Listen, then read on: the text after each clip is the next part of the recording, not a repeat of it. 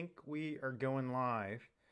And uh, good news, folks, that the numbers continue to go down. And you can see here on the New York Times daily tabulation of new reported cases in the United States that we are now in one, two, three, four straight days of declining new reported cases. And, and frankly, the three or four days before that had hit a plateau. So we plateaued about a week ago. Over the past half week, we've seen declining cases, which is one of the reasons we're seeing governors like Andrew Cuomo in New York saying the worst is over, that things are going to get better. Now, things in California are not, not looking quite as good, uh, mostly because in the last day we actually had a pretty big uptick in deaths.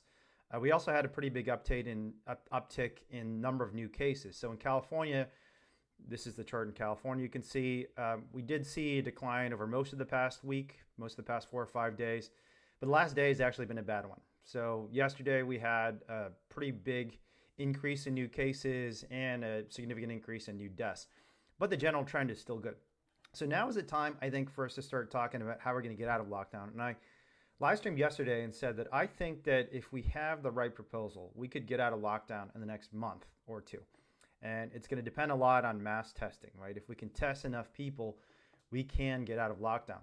But I think that one of the most exciting things I've seen recently is a bold new scientific proposal by some researchers at MIT and Harvard at the Broad Institute, which is sort of a combination of MIT's biology department and Harvard's biology department and medical school that could get us out of lockdown permanently in the span of weeks by exponentially increasing the number of tests we do of COVID 19 and also reducing their costs. But let me jump. Let me. I, I think I'm getting out of ahead of myself a little bit, but because I think we should just start with the basics, which is where are we now, and why is it even feasible for us to consider opening up businesses, getting out there in the streets, and and and basically reopening the entire society of of the world over the next few weeks. And the the reason is um, actually let me go to the Johns Hopkins coronavirus case list too. Uh, let's go to Johns Hopkins coronavirus map. So we're going to take a look at the coronavirus map that Johns Hopkins has made, which is, in my view, probably the best coronavirus map. And you can see here in the United States, let's see. In the United States, we've seen historically a massive increase in the number of cases. I'm going to use the logarithmic scale to show the growth, but we're seeing the curve start to flatten, right? And the curve is flattening to the point there are a couple of nations in Europe who are about a week or two ahead of us, who are deciding to reopen their economy, Austria and Spain being some classic examples. So let me go to Austria. And actually, you know what? I'm going to share this live stream on my personal page. Um, if all of you are watching, only four people are sharing. If all of you are watching, could share this, it'd be awesome. But uh, you're actually going to watch me right now share my own live stream on my own personal page. Uh, so here's how it's done. Let me figure out how to do this. All right, I'm going to share this there it is. I This is kind of meta, folks. I'm about to share my own live stream on my own page. Um, all right, so let's do share how to get out of lockdown in four weeks or less. Bold new research from MIT and Harvard. I can set us to the path recovery. All right, what do you all think of that headline? Bold new research from MIT and Harvard that can set us to the path of. Uh, let's just say new research. It's not bold. It's just new research. Okay, how to get of lockdown in four weeks or less. I just posted this to my personal page. Let me just make sure it's actually been shared there. It has, in fact, been shared there. Okay.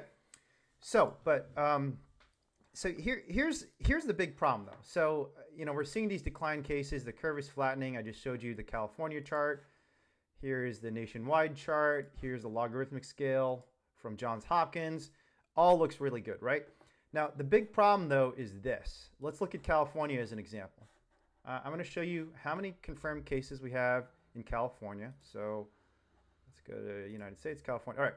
So we have 24,000 confirmed cases in California, and let's say that there are, you know, 5x or even 10x as many unconfirmed cases. So the evidence seems to suggest that for every confirmed case of COVID-19, there are about anywhere from four to maybe up to nine unconfirmed cases. In other words, asymptomatic people, people who just didn't get tested. There are a lot of people not getting tested because the government has basically been a disaster. Uh, actually, I could show you this right now. Um, this number has gotten much, much better over the past few months. But as you can see from this chart, how the US compares to other countries in coronavirus tests, we're still doing far worse than everybody, pretty much, including countries that don't even have much of a pandemic right now. So, Canada, for example, and Germany are not suffering nearly as much as the United States, yet they've tested way more people than the US has. And the nations that have tested less than us, for the most part, don't have serious problems with COVID 19.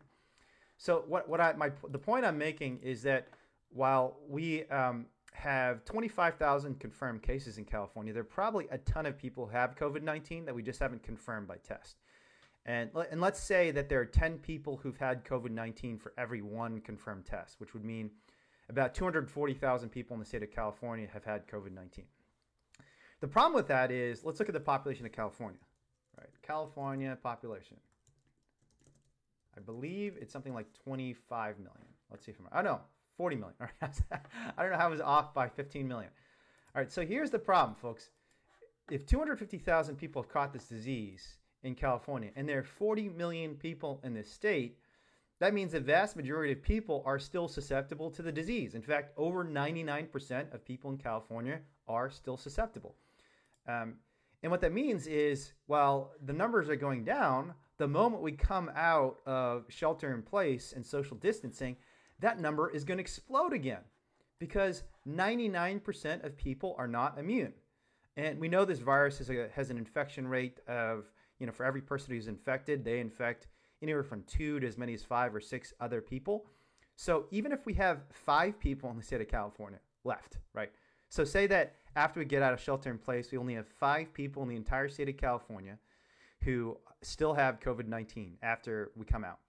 If those five people infect another five people, and those additional five people all infect another five people, we're going to be back at 25,000 confirmed cases again within the span of weeks. That, that's how fast this disease grows. So that's not a long term solution.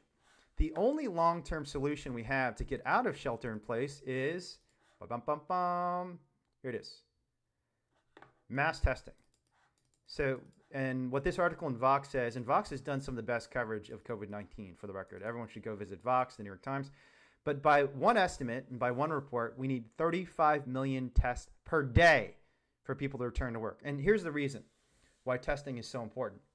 Because if we have five people with the disease after we come out of lockdown and we don't know they have the disease, then we can't quarantine them, right?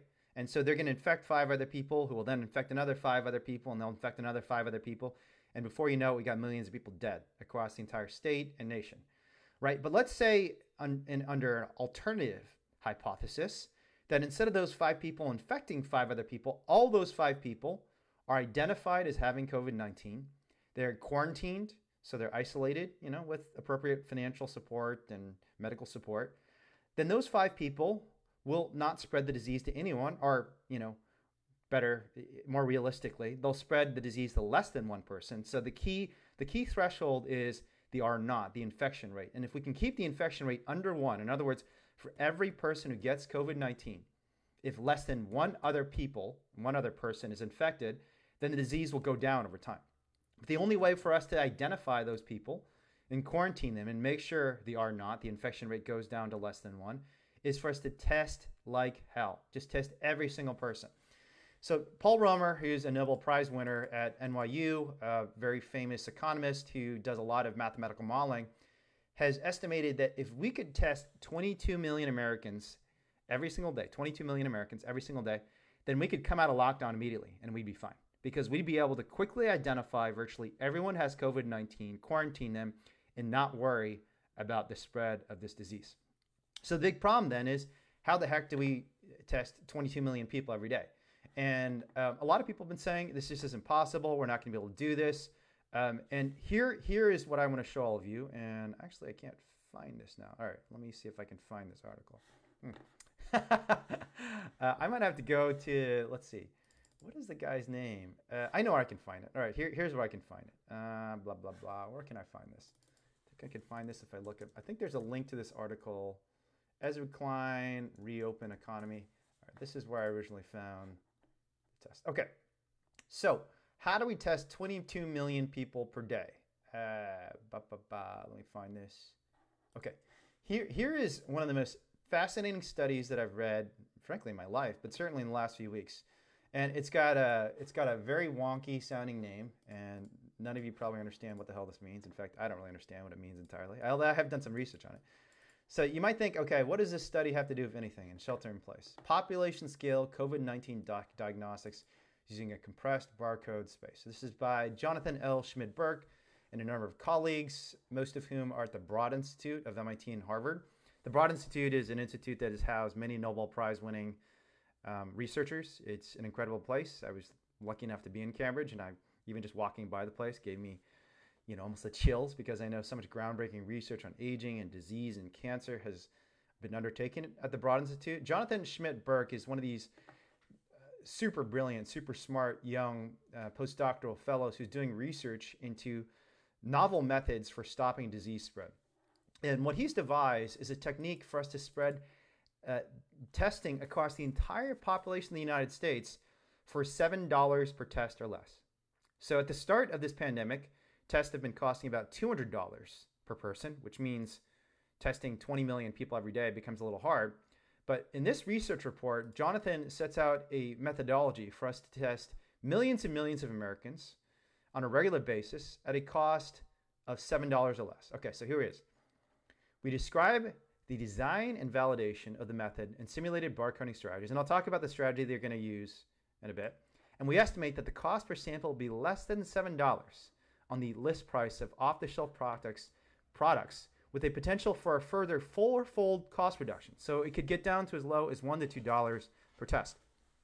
And if you're talking about one to two dollars per test, 22 million tests per day, 22 million dollars, suddenly sounds very reasonable because after all, compared to the entire U.S. economy, spending $22 million a day to reopen the economy is a very good deal to get people back to work, to prevent people from being evicted, to ensure that people aren't dying, right? That people aren't dying. This is a serious, serious issue. So spending $22 million a day is, is a very, very good transaction for us.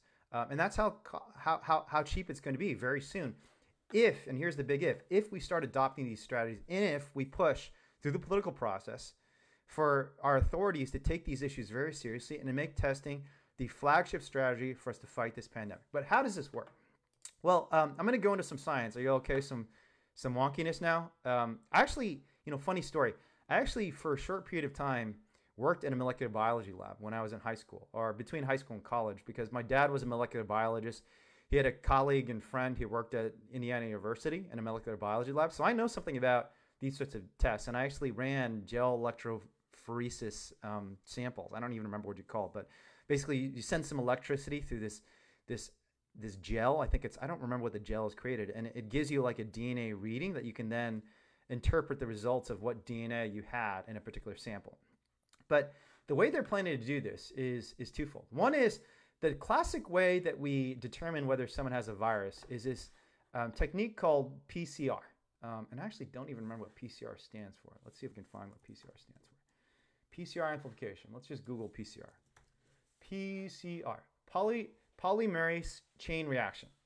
And the idea behind this is when, when you're trying to test for a virus, you can't test for the entire virus because it's just got too much DNA. What you try and do is find little markers in that virus, little strands of code that are distinct and unique to that virus. It's kind of like, you know, your social security number. This is unique to you. And similarly, while viruses have shared traits with many other viruses, and this is why you have families of virus like the coronavirus family, um, every virus that becomes a pandemic or doesn't become a pandemic usually has some unique identifying attributes.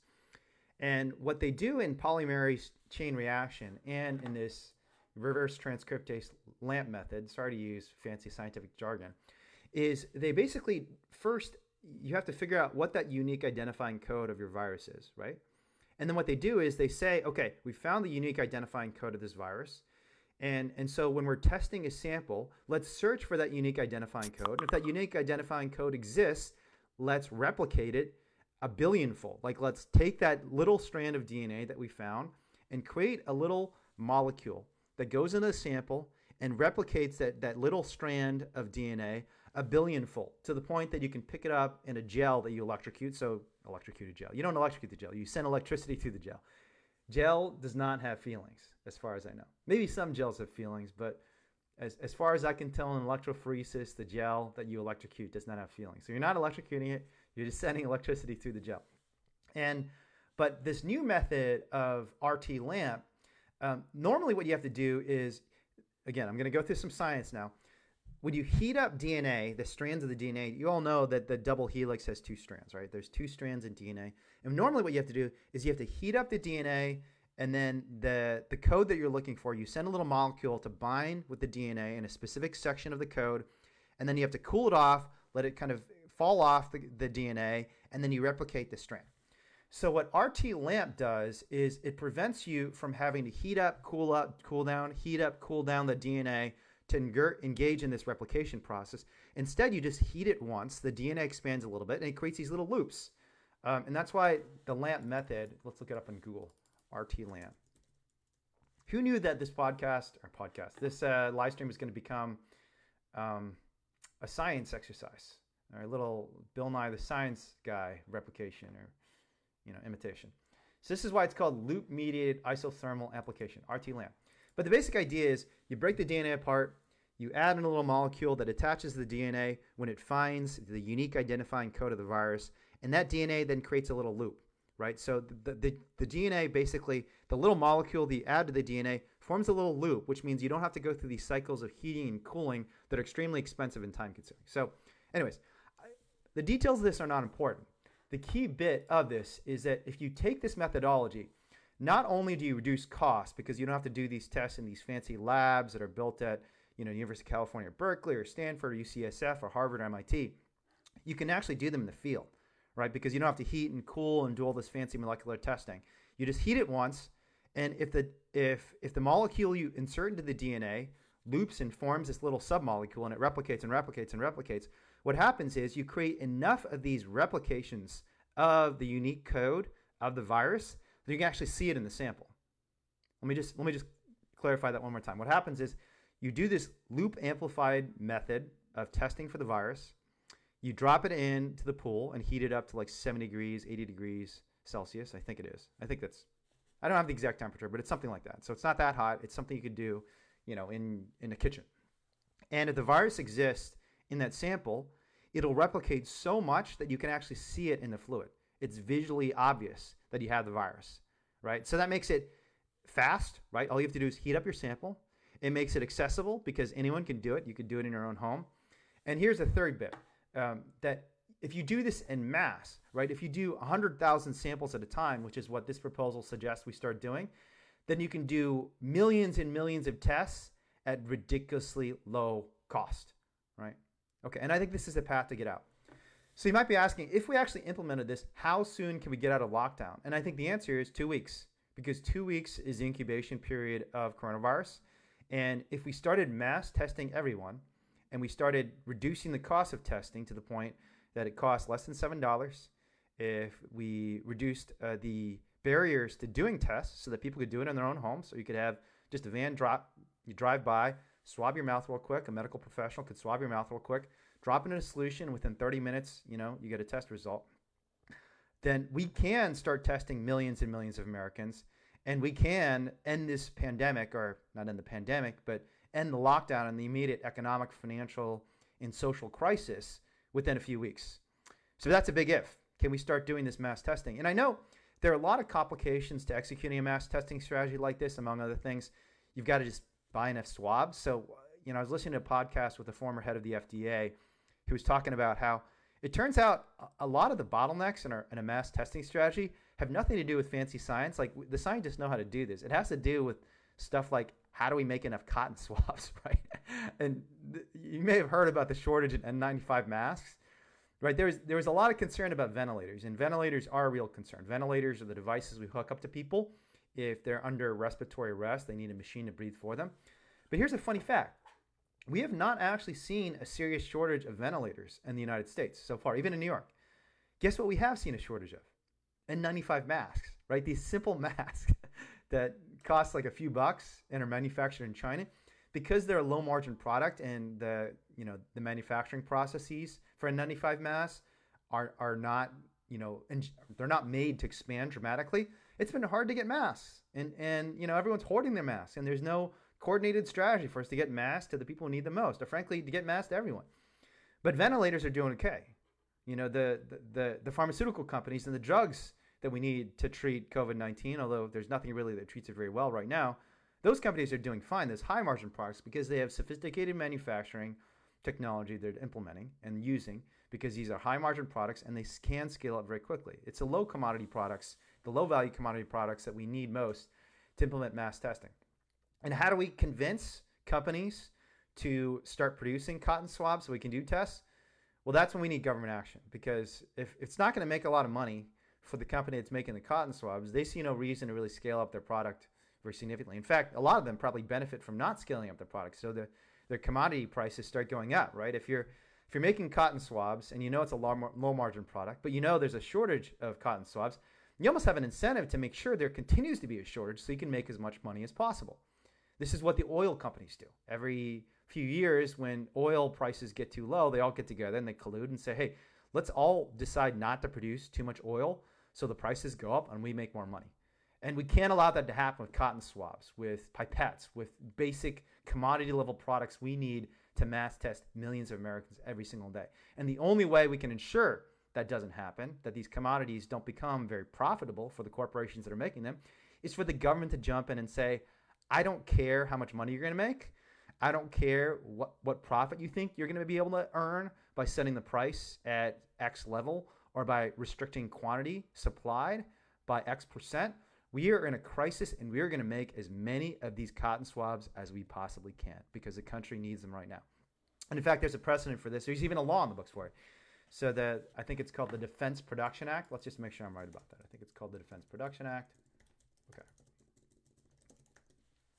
Yes. Defense Production Act of 1950 gives the national government the right to just intervene and say to corporations, you know, I'm sorry, I know you're making Teslas and Lamborghinis right now, but you have to make ventilators. And we can do the same at the local level too. Governments can just intervene and say, no, at, at this point in our nation's history, in our community's history, we need cotton swabs, we need tests, we need medical care. So we're going to retrofit your factory to build us more cotton swabs. We did this in World War II. We needed to build tanks. And if we can nationalize corporations that build tanks, certainly we can nationalize corporations to produce cotton swabs that will save lives. So that's it. Um, if anyone's got any questions, I see Kevin's on the on the podcast or the podcast. This is actually kind of a podcast too, because Julie's been posting these on Stitcher, I think, and Anchor. Uh, but I see Kevin's sharing. Thank you very much for sharing. Ke- Julie's on the on, on the live stream. Shiloh's on the live stream. I keep going longer than I expect. I wanted to do these for 15 minutes, but I ended up talking for over 20 minutes. But I'm going to try and in the future talk for about 10 minutes and give you all, you know, five minutes to answer, ask any questions you might have. Barb Nixon is saying, look at Dr. Shiva. He has a lot to say about the inaccuracy of tests. You're right, the tests are inaccurate. So there's a false negative rate of about 20% in the tests that we're currently using. But even with a 20% false negative rate, we're still identifying a lot of people have COVID 19.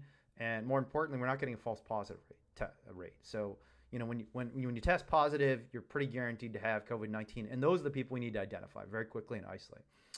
I'm not seeing any other questions. Um, Julie is saying I can't with the poorly educated in science. I simply can't. I'm getting so activated by a thread. A vegan saying how they'd rather have the virus than a vaccine. You know, obviously I don't agree with that. I think we have to take the vaccine when it comes out, but the vaccine isn't going to come out for another couple weeks. So in the meantime, what we have to do is increase testing. Test, test, test, test, test. And we need to deploy research like this research from Harvard and MIT and frankly invest billions of dollars in scaling up this testing we have to invest that money because it's going to save us so much more money, and more importantly, it's going to save lives. Um, Emek is asking for Julie to share the podcast link. I don't have the link, so I'm going to let Julie do that.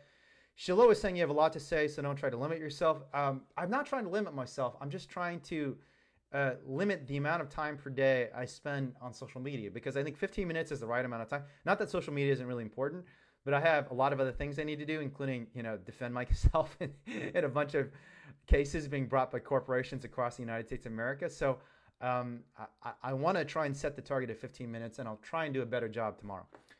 Uh, I'm not seeing any other questions, so thanks to everyone for joining. Please share this live stream. If you haven't shared yet, click that share button, comment that you're sharing. And if you have any questions later, um, join the live stream tomorrow and ask the question tomorrow. Okay? Thanks to everyone, and I'll see you tomorrow. Bye.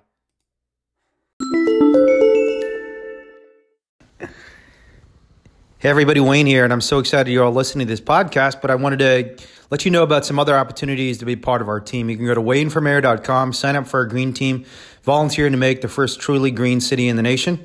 And you can also contribute financially. We are only taking donations from small donors. We need thousands of you to step up to win. I know I can count on you, so please contribute if you can, and every bit does help. Thanks so much, and I'll talk to you again very soon.